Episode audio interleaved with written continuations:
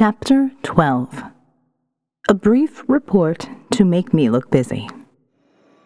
There are about two dozen children here in HG World, all between the ages of 3 and 16. About half of them are orphans. The adults who look after the ones without parents include some who lost their own children on the outside or exist in that horrible purgatory of being separated from them, not knowing one way or another. Some chose to help other children because they're praying the same is being done for their own. Some do it just because it's in their nature. There's no official screening process, but it's worked out okay so far because there's a real sense of family when it comes to the kids. I'm not much north of what they consider a child in this place, but even I tend to be lumped in for special treatment from time to time. The Harris family will ask me to dinner, check in on me, Maybe that's just from our shared experience on the bus, but it's nonetheless appreciated. Taking responsibility for a child here is a whole different thing. It's not easy and never a joyful thing, but it's necessary and practical in this new world. The trickiest thing is balancing hope with a healthy dose of reality about things and making sure there's time enough to play but not too much that the children are allowed to drift back or away and think about the things that will be waiting for them in their dreams.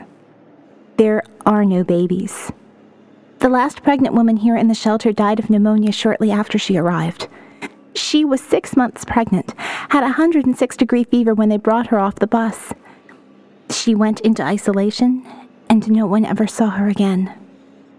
No one has gotten pregnant that I know of. If they have, They've kept it a secret. It's not like people aren't practicing. Sex is the fourth most popular distraction in this place behind football, gardening, and petty theft. I bring this up as I sit in what passes for a classroom here in the great society we've built inside HG World. Sitting inside four walls covered in drywall and paint, soft lighting in a drop ceiling, desks and chairs in a circle around a pile of mats and pillows, I almost feel like I could walk out the big oak door and onto the playground, or step out into a tile hallway and the chemical smell of pine. Every detail of the construction of this room was designed like everything else in HG World to remove us from the reality that lives just on the other side of the walls. The children have made this their museum of innocence. All signs of their fear and grief have been removed, and I look around to see pictures of sunny days and rainbows. Moms and dads and stick figure hold hands with their children on green grass. The usual Halloween decorations you'd expect to see this time of year are a little too macabre, so there's a lot of orange and black, but images of the fall harvest. There's not a skeleton in sight. No green witches, not even a black cat. In the back, under the painted banners reminding us of our three R's, there's a menagerie of clay animals on little wooden display blocks. The theme is If I Had a Pet. One boy wrote of a fat lion with a head like a strawberry and stubby legs. I would have a lion who would sit at the foot of my bed and keep me safe. The word always is wedged in between and and keep. One thing I did not mention about my visit to the roof something I went back up later to confirm, is that there are no animals out there. Certainly, we know that the wildlife of the forest is out there, but there are no stray dogs or cats outside. Just eaters. I didn't see birds in the sky either. No buzzards, no carrion, no bird song to accompany the sound of wind through the trees. I guess I've been so busy collecting the linear passage of events, observing the wonder of actually being outside, it took me a while to get around to the bigger question why? We've stopped asking that question because the noise and the urgency of everything is so overwhelming that we have learned to simply respond, act, and then retreat to somewhere dark and quiet when our bodies tell us that it is time to recharge, not rest recharge for the next cycle of maze runs here in the maze. That's another thing I like about this room. It's well insulated. I can't hear people outside and I can focus. I admit that at first, that was a little creepy. Silence and stillness are scary things in my world. But when the kids aren't here, I can borrow the classroom library computer, another side effect of being the site's newsletter editor, to do some research.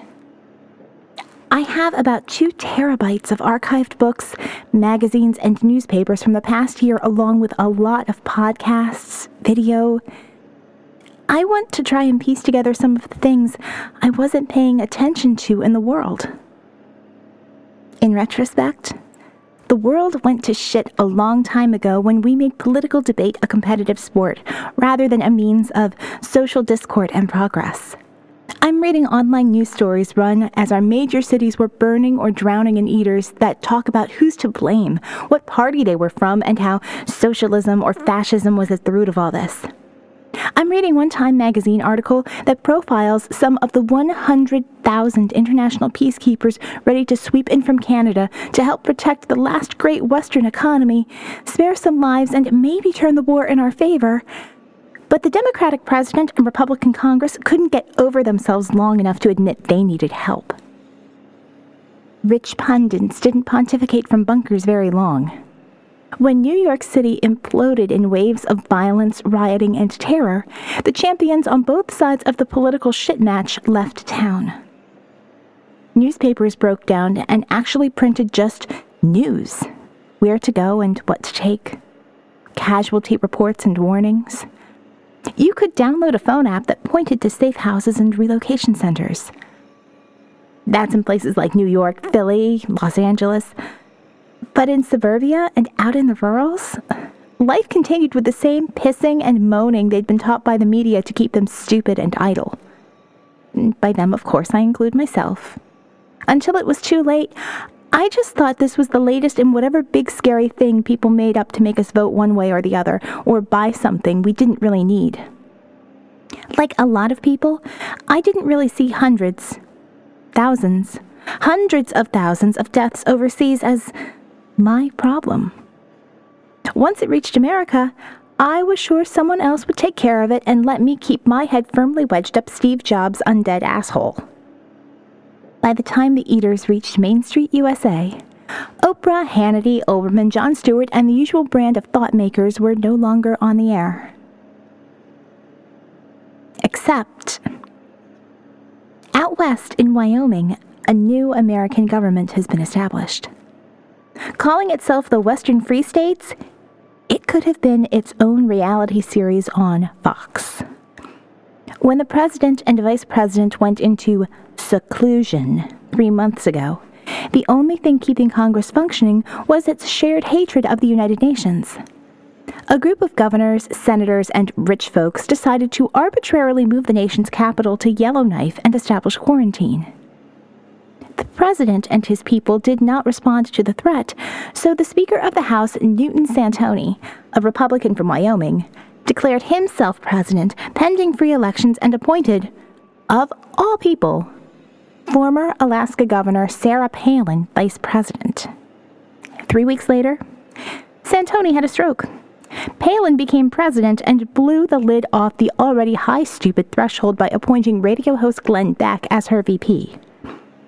What's weird is that some of the president's former cabinet members joined Santoni in his new government, despite being part of the opposite party. Meanwhile, there has been no word from the elected president, the vice president, or half of Congress. There's no Supreme Court or Joint Chiefs. The Navy, Air Force, and other military forces are reporting to Major General Alec Hornblum, a man who has vowed to maintain control of the military until the elected president reports in or free elections are held. The most powerful conventional military force exists in the Free States, while Washington, D.C. is occupied by thousands of eaters. It doesn't seem to matter if people out here in the East agree to follow Washington or Wyoming. The military in the Free States keeps the borders closed and the people free inside.